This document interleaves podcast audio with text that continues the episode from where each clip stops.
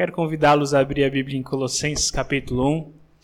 A Colossenses, começamos lá na outra semana falando a respeito da supremacia de Cristo sobre todas as coisas, sobre a criação e também sobre qualquer tipo de filosofia uh, humana. Né? E o tema dessa mensagem aqui é o cidadão é, do reino, Paulo ele começa a carta de Colossenses da seguinte forma. Vou ler do capítulo 1, do 1 até o 14, que diz, que diz assim. Paulo, apóstolo de Cristo Jesus pela vontade de Deus, e o irmão Timóteo, e aos santos e fiéis irmãos em Cristo que estão em Colossos. A vocês, graça e paz da parte de Deus, nosso Pai, e do Senhor Jesus Cristo. Sempre agradecemos a Deus, o Pai de nosso Senhor Jesus Cristo, quando oramos por vocês Pois temos ouvido falar da fé que vocês têm em Cristo Jesus e do amor que têm por todos os santos, por causa da esperança que lhes está reservada nos céus, a respeito da qual vocês ouviram, por meio da palavra da verdade, o evangelho que chegou até vocês. Por todo mundo, esse evangelho vai frutificando e crescendo, como também ocorre entre vocês desde o dia em que ouviram, entenderam a graça de Deus em toda a sua verdade. Vocês aprenderam de Epáfras, nosso amado cooperador, fiel ministro de Cristo para conosco, que também nos falou do amor que vocês têm no Espírito. Por essa razão, desde o dia em que ouvimos, não deixamos de orar por vocês e de pedir que sejam cheios do pleno conhecimento da vontade de Deus, com toda sabedoria e entendimento espiritual.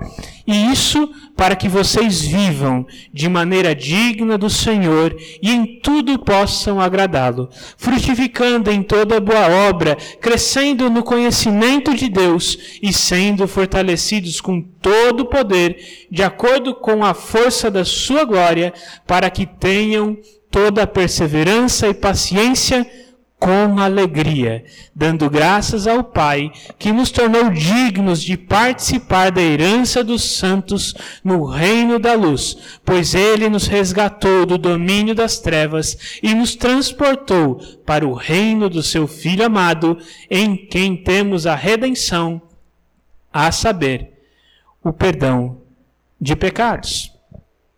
É, lembrando um pouquinho daquilo que nós uh, conversamos lá na primeira mensagem de Colossenses, na carta aos Colossenses ela é escrita por Paulo à, igreja de Colosso por um pedido de Epáfras. Então Epáfras via vi, vendo algumas heresias surgindo na igreja, um ataque que vinha uh, de dentro da própria comunidade. E isso preocupou ele de tal forma que ele julgava ser necessário apelar para uma instância superior. Então vamos chamar o apóstolo.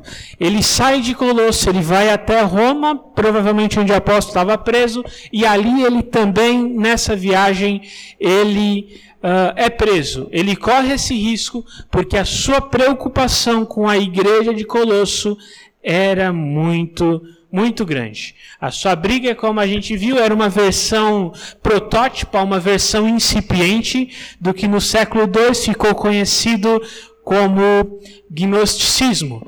E aquela região era uma região bem propícia para o desenvolvimento dessas uh, dessas heresias. Então a gente tinha lá os judeus legalistas, os frígios que eram místicos, gostavam aí de magia, os gregos filósofos e quase todos eles ascetistas. Então o que isso significa? Criam que a espiritualidade residia no sofrimento, em abrir mão de comer, de desfrutar da sexualidade, de causar sofrimento uh, ao próprio corpo.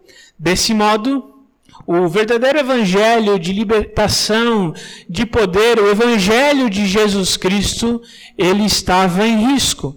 E como a igreja de Colosso, ela é fundada pelo ministério indireto de Paulo. Então, Paulo ele trabalhava em Éfeso e Colosso, sendo uma cidade mais periférica, não tão central, a gente viu lá que Colosso teve o período de ouro dela, mas no tempo do apóstolo, devido a, a inúmeras causas Uh, naturais. Era uma cidade que economicamente vinha decaindo depois de terremotos, de tempestades, que a cidade não se recuperava bem. Então, Paulo, como apóstolo, ele enfatizava, ele focava o seu trabalho nos grandes centros, onde ele atingia mais pessoas, mas enviava uh, pessoas capacitadas, como Epáfras, por exemplo, para fundar igrejas nessas cidades uh, mais uh, afastadas. E Epáfras, ele é enviado para essa igreja. Paulo, então, não era o seu fundador direto, mas era uma igreja que é fruto do ministério uh, indireto ah, de Paulo. Por isso ele dedica um, um espaço uh, razoável para sua própria apresentação. Ele precisa se apresentar como apóstolo, ele usa aquela terminologia que é bem conhecida dele na maioria das cartas, no, na fase ali de apresentação da carta. Paulo, apóstolo de Jesus Cristo, pela vontade de Deus. Então ele já se apresenta como alguém de autoridade, alguém que era um apóstolo de Cristo Jesus e um apóstolo pela vontade de Deus. Não era qualquer um que se autodenominava apóstolo, mas era alguém escolhido por Deus para exercer esse papel apostólico entre os gentios. E menciona já de imediato que ele não estava sozinho, mas que havia ali Timóteo junto com ele, provavelmente alguém uh, já mais familiarizado com a igreja. E ele já deixa bem claro no início dessa carta que essa não é uma carta evangelística. Ele não faz uma apologia a, ao governo para defen defender os cristãos, como por exemplo pode ter acontecido no livro de Atos ou em alguns dos evangelhos. Lucas, Atos, alguns acreditam que a intenção de Lucas era justamente fazer uma apologia diante uh, da sociedade. Um dos propósitos de Lucas e Atos. Colossenses não. Paulo já deixa claro que ele está lidando com um grupo que era cristão um grupo que era convertido. Logo no início, ele uh, já afirma aos santos e fiéis, irmãos em Cristo, que estão em Colosso. E dos versículos 3 ao 7, ele, ele evidencia ainda mais que esses cristãos eram cristãos sinceros eram cristãos genuínos, cristãos verdadeiros, ainda que eles pudessem uh, estar confusos diante da, das heresias, diante dessa confusão de falsos mestres, eles eram cristãos genuínos. E eu estava pesquisando a respeito dessa palavra sincero. Eu já ouvi muitas teorias a respeito dessa palavra sincero. E eu achei bem interessante uma na etimologia que eu pesquisei essa semana, que vem uh, do latim sincera. Então, alguns vasos eles eram feitos uh, com a cera, uh, com a cerâmica romana e alguns deles eles eram tão bem trabalhados, tão bem desenvolvidos que eventualmente você conseguia ver aquilo que estava colocado dentro do vaso, de forma que ele parecia ser sem cera. Então é, é essa ideia que produz uh, essa a ideia que nós temos hoje do ser sincero, é alguém transparente, e é isso que Paulo vê nesses cristãos. Olha dos versos 3 a 8, ele agradece a Deus pelo bom testemunho que marca esses cidadãos do reino. Se você retomar olhando comigo novamente, olha, agradecemos a Deus, Pai Jesus Cristo, quando oramos por vocês, porque ouvimos falar da sua fé. Nós vemos o amor que vocês têm por todos os santos, ou seja, é quando nós vemos a vida de vocês nós percebemos que essa fé é uma fé genuína. Por quê? Porque o bom testemunho, ele marca alguém que saiu, nas próprias palavras do apóstolo, lá no versículo 12, né? Saiu rei, do reino das trevas e agora está no reino da luz. Ou o reino de Cristo, ou o reino dos céus, ou o reino de Deus, dependendo aí de qual é o livro do Novo Testamento que você está lidando, mas é alguém que saiu de uma vida que não pertencia a Cristo e agora ele pertence a Cristo. O testemunho, ele marca essa pessoa. Nós conseguimos perceber que essa pessoa ela pertence a Cristo não apenas porque ela declara da boca para fora que ela é de Cristo ou que ela pertence a Cristo, mas a sua vida transparece Cristo Jesus. Então Paulo engrandece a Deus, ele agradece a Deus em sua oração e ele registra essa oração com o propósito. Por quê? Porque lá na frente na carta, ele vai começar, ele vai precisar lidar com os falsos ensinos. Ele vai precisar lidar com os falsos mestres e aqui ele já estabelece com quem ele está falando. Assim, meus irmãos, eu sei que eu estou falando aqui com cristãos sem cera. Eu, eu sei que eu estou tô, tô olhando para vocês como vaso. E, e, e, as atitudes, as ações que eu tenho ouvido de vocês, eu percebo que só pode vir de um coração que é transformado uh, por Jesus Cristo. Alguém que sai do reino das trevas e é levado ao reino da luz de Jesus Cristo, as suas ações, elas são iluminadas. Qualquer coisa que não vem de Deus, ela, ela é iluminada e traz a luz. Então, Paulo já estabelece que esses cristãos que estavam em Colossenses, eles foram alcançados. E, e, é interessante perceber que ele não olha apenas a ação em si, mas ele ele tem a certeza de que essa ação ela não vem sozinha, porque uma ação sozinha, ela não faz parte de alguém sincero, de um cristão sincero. Mas a ação, a, a boa obra, a boa vontade, o amor demonstrado, a misericórdia demonstrada de um cristão, ela é consequência direta da ação de Cristo Jesus na vida dessas pessoas. Ele afirma: olha, vocês agem assim por causa da esperança que vocês têm em Jesus Cristo. Ele já começa a estabelecer o alicerce do que é o verdadeiro Evangelho, do alicerce do que é o Evangelho, e, e, e já estruturando o contraponto daquilo que os próprios colossenses vinham ah, vivendo ou vinham observando dentro da igreja. Você tem essa ação não porque você precisa se sacrificar para ser mais espiritual. Você tem essa ação não porque você depende de um rito legalista para manifestar uma espiritualidade melhor. Você vive assim não porque você teve uma experiência mística ou por conta de uma filosofia de vida específica. Não.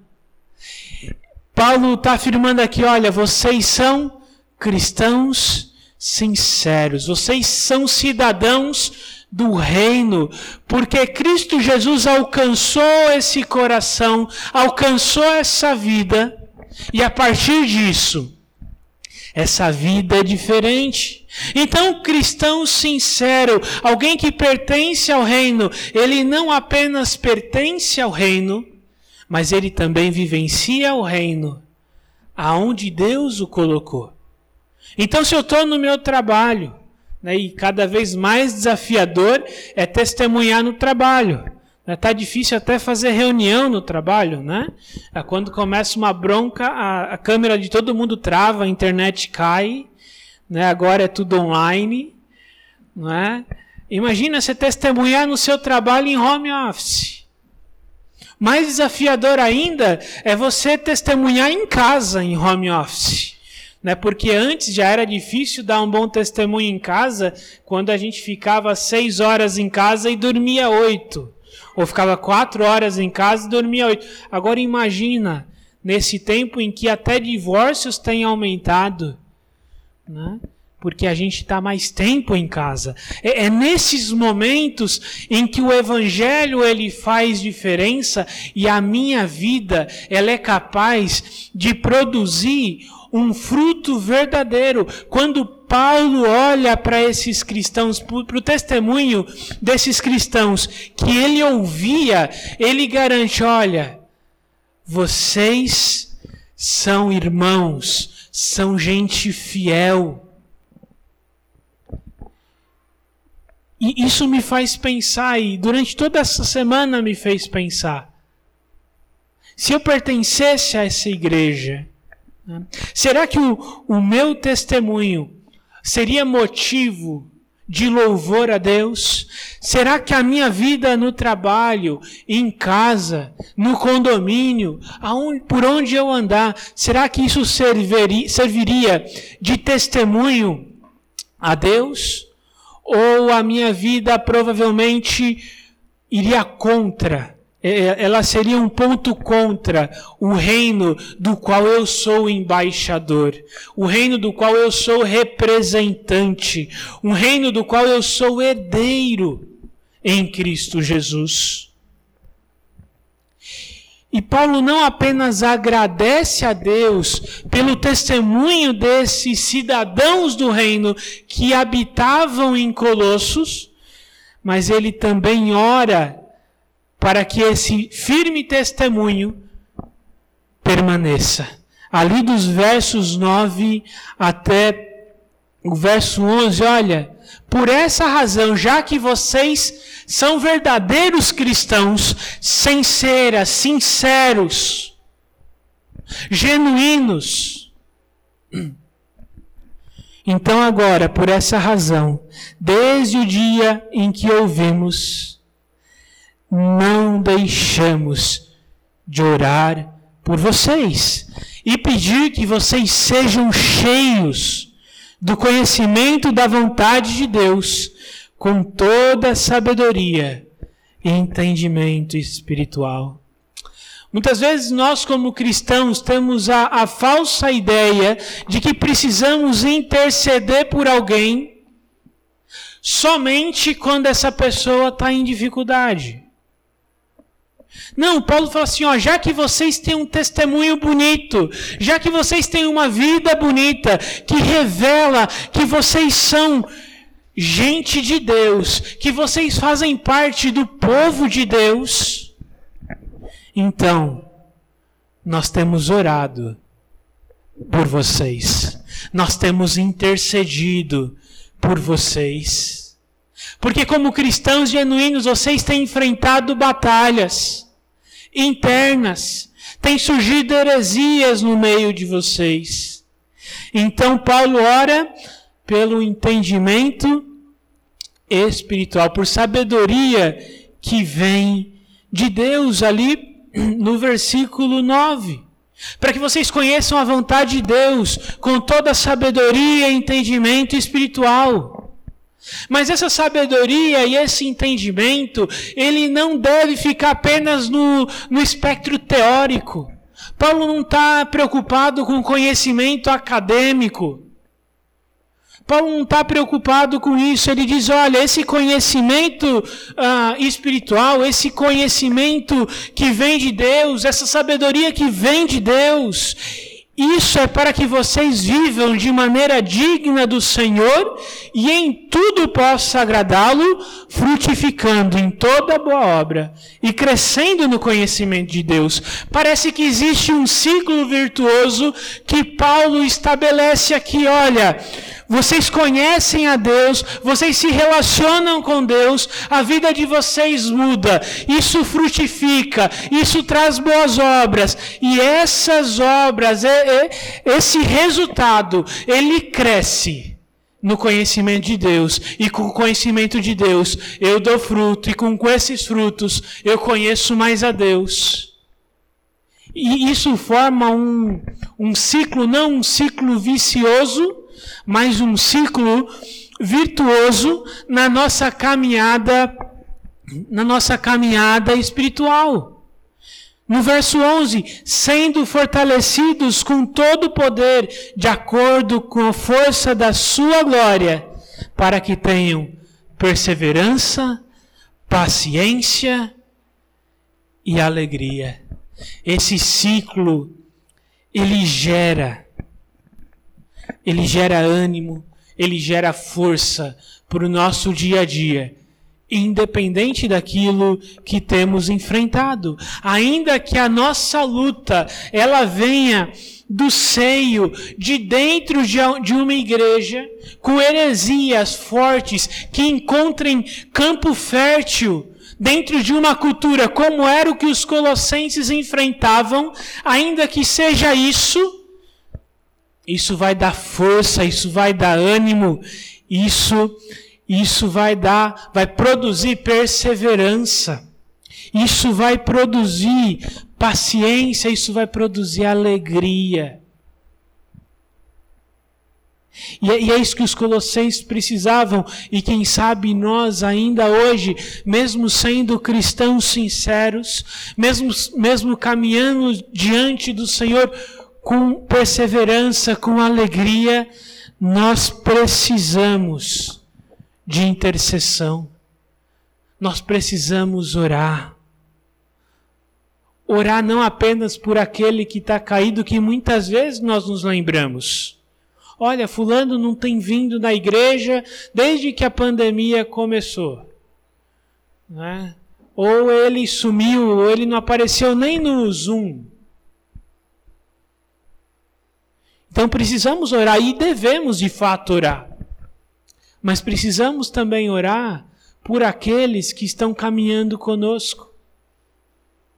Por aqueles que estão bem, por aqueles que produzem um bom testemunho sincero, verdadeiro, de gente que pertence a Deus, de gente que pertence ao reino de Cristo. Por que, que devemos orar também por esses? Para que eles continuem frutificando, continuem desenvolvendo o seu relacionamento com Deus, continuem perseverando, continuem tendo paciência. Tendo paciência e, e desenvolvendo esse ciclo, esse ciclo positivo que nos leva a conhecer a Deus, e a viver uma vida de acordo com esse conhecimento, e essa vida nos ajuda a conhecer mais a Deus, e esse conhecimento vai gerar mais ação.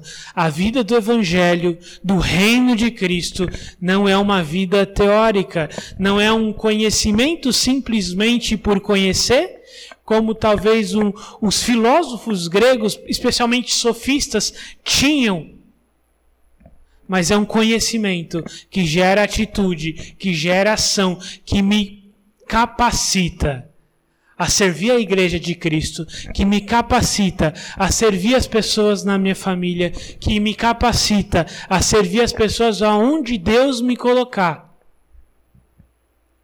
É uma vida que produz fruto, é uma vida que frutifica. E Paulo se preocupava com isso. E ele encerra a oração nos versos 12 e 14, depois de falar da intercessão. Ele começa, talvez, aquele que é o grande tema de Colossenses, que é a pessoa de Jesus Cristo.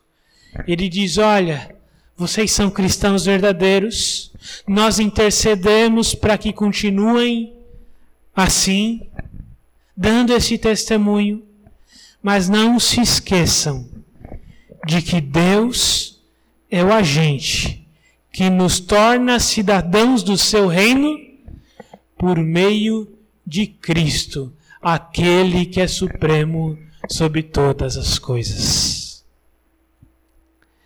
Nos versos 12 a 14, dando graças ao Pai, que nos tornou dignos de participar da herança dos santos no reino da luz, pois Ele nos resgatou do domínio das trevas e nos transportou para o reino do seu Filho amado, em quem temos a redenção, a saber, o perdão de pecados.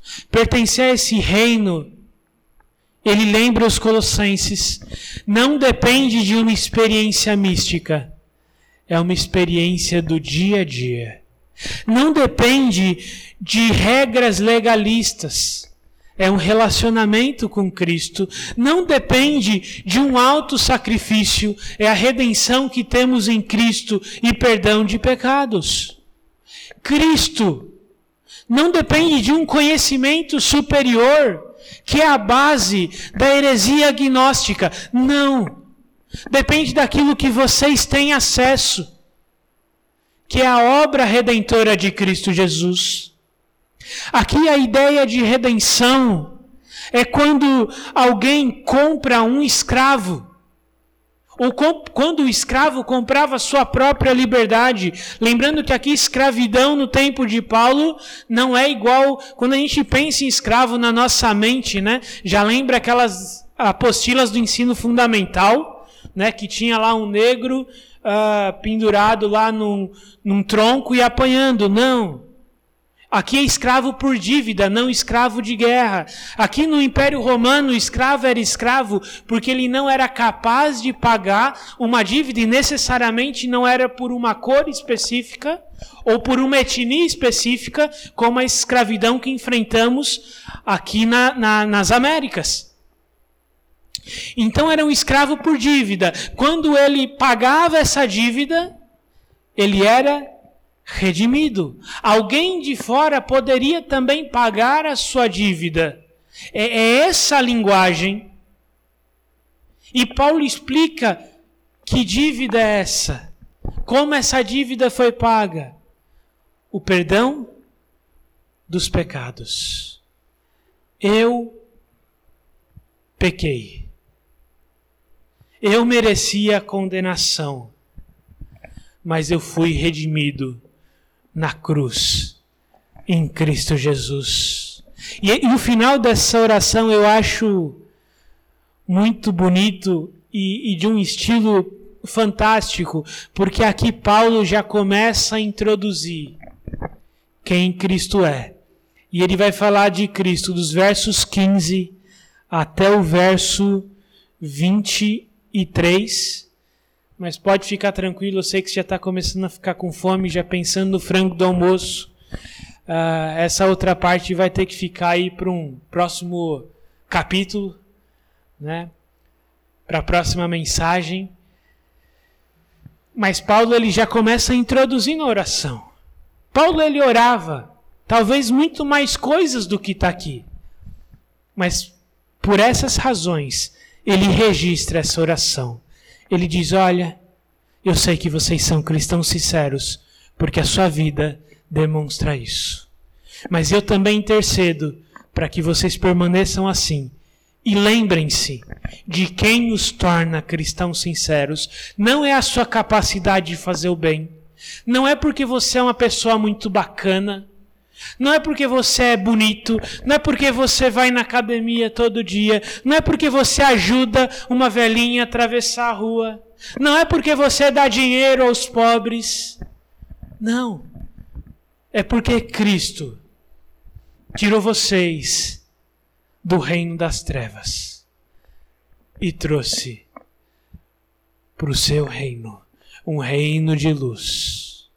E isso gera em vocês uma vida adequada a esse reino. Lembrem-se de agradecer por isso. Quantas vezes nos esquecemos de agradecer a Deus pela redenção em Jesus Cristo? Será que eu sou grato a Deus? Eu sou grato pelo testemunho dos meus irmãos. Quantas vezes nós fomos alcançados por Deus por causa de um testemunho de um irmão em Cristo Jesus? Eu sou grato a Deus pela igreja dele. Não só a igreja dele aqui, mas espalhada pela face da terra. Onde eu tenho muitos outros irmãos que eu não conheço mas que eu amo em Cristo Jesus, que eu ajudo. O bom testemunho ele marca o cidadão do reino. Se, eu, se nós, como igreja, entrássemos no seu local de trabalho, aonde você estuda, na sua família, será que você seria identificado como um cidadão do reino? Ou será que seríamos melhor identificados como 007 do reino, né? Eu represento o reino, mas ninguém sabe. Eu sou um espião de Cristo, né? O bom testemunho é uma dádiva de Deus. É Ele quem me capacita a vivenciar esse reino. É a obra de Cristo Jesus quem me capacita. Não é apenas pela minha própria força, pela minha própria capacidade. Se eu tentar sozinho, eu não vou conseguir. É capacitação sobrenatural dele. Ore pelo testemunho da igreja e de seus irmãos. Ore pelo conhecimento da vontade de Deus e pelo relacionamento com Deus. Quantas vezes na correria da nossa vida, na correria do dia a dia, nós nos esquecemos da importância desse relacionamento. Ore por si, pela igreja, ainda que estejamos no caminho certo. O testemunho do reino, ele é uma obra de Cristo em nós e na igreja. Sem ajuda sobrenatural, não poderemos revelar a conduta de um cidadão do reino. Não tente dar esse testemunho por sua própria força. Não tente vencer os desafios pecaminosos do seu coração pela sua própria força. Não. A melhor postura para vencer esses desafios é de joelhos. É dependendo completamente do Senhor. Nunca se esqueça, Cristo é o fundamento do reino e dos seus cidadãos. Cristo traz você, do, tira você do reino das trevas, traz para o reino da luz e o redime por completo. A vida do cidadão do reino só é possível pela intervenção do rei. Isso aqui é muito bonito. Porque é o rei quem me tira do reino das trevas e me transforma em cordeiro. É o rei que me adota. E isso não tem paralelos no mundo antigo, especialmente entre as divindades. Uma intercessão entre as divindades, ela partia do ser humano oferecendo sacrifício, se autoflagelando para agradar a Deus. O evangelho ele pega a contramão de tudo que estava em volta. É o rei. É o rei dos reis. É o senhor dos senhores. quem me pega pela mão do reino das trevas e me traz para o reino da luz de Cristo Jesus. Gostaria de propor três desafios aqui para nós. Para nós fazermos agora. Nesse momento, agradeça a Deus pelo testemunho e pela atuação da igreja. Nós vamos orar também pelo, não só agradecer pelo testemunho, mas também orar por esse testemunho, pela caminhada em que teremos como igreja. Estamos trilhando o caminho certo, mas que continuemos trilhando o caminho certo, crescendo nesse conhecimento, dependendo mais de Deus. E ore para que Deus o capacite a evidenciar essa cidadania celestial nas áreas em que você tem dificuldade. Eu vou dirigir essas duas primeiras orações. E na terceira, eu poderia aqui citar inúmeros exemplos. Mas ninguém conhece mais uma área de dificuldade para servir o reino do que você. Do que eu. Eu conheço as minhas áreas de dificuldade. Você conhece as suas. E não se esqueça: o cidadão do reino, redimido por Cristo, é marcado pelo testemunho e necessita de intercessão.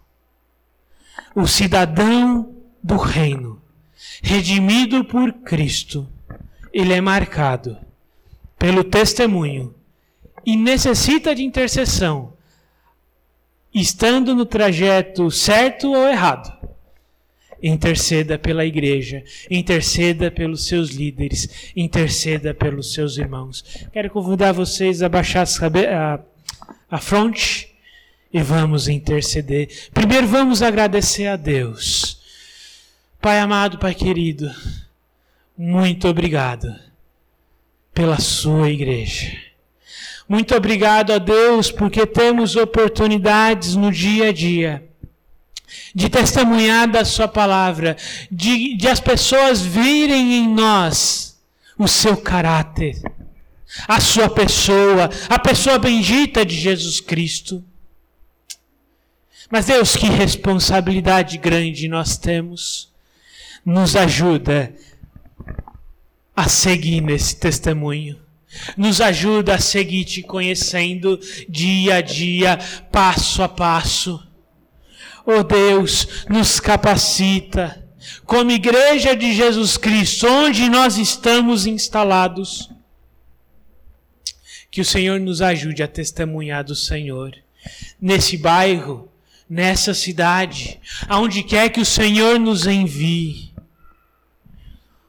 Ó oh, Pai, e nesse momento queremos entregar nas tuas mãos aquelas áreas em que cada um de nós, Senhor, temos batalhado. Quem sabe, ó Deus, temos batalhado com maledicência, fofoca. Quem sabe temos batalhado com legalismo. Quem sabe, Senhor, temos batalhado com misticismo, experiências sobrenaturais. Quem sabe, Senhor, Há batalhas contra a pornografia, contra é, no relacionamento conjugal, na criação de filhos. Deus, cada um de nós temos os nossos próprios desafios.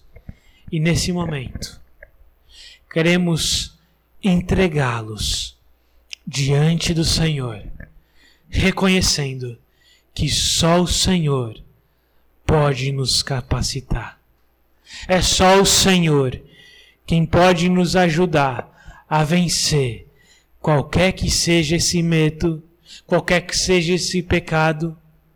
Quem sabe, ó Deus, temor a homens, ingratidão, tantos outros desafios, ó Deus. Quem sabe ídolos no nosso coração tem estado lá por tanto tempo que nós nem sequer reconhecemos mais que, que eles têm tomado o lugar que pertence ao Senhor. Deus nos ajuda a derrubar os altares. Nos ajuda, Senhor, a derrubar esses ídolos, porque o nosso coração deve pertencer apenas ao Senhor Jesus Cristo, porque foi Ele quem nos tirou das trevas, nos trouxe à luz. É em Cristo Jesus que temos a redenção, e é no nome dEle que oramos, e oramos em nome de Jesus Cristo. Amém.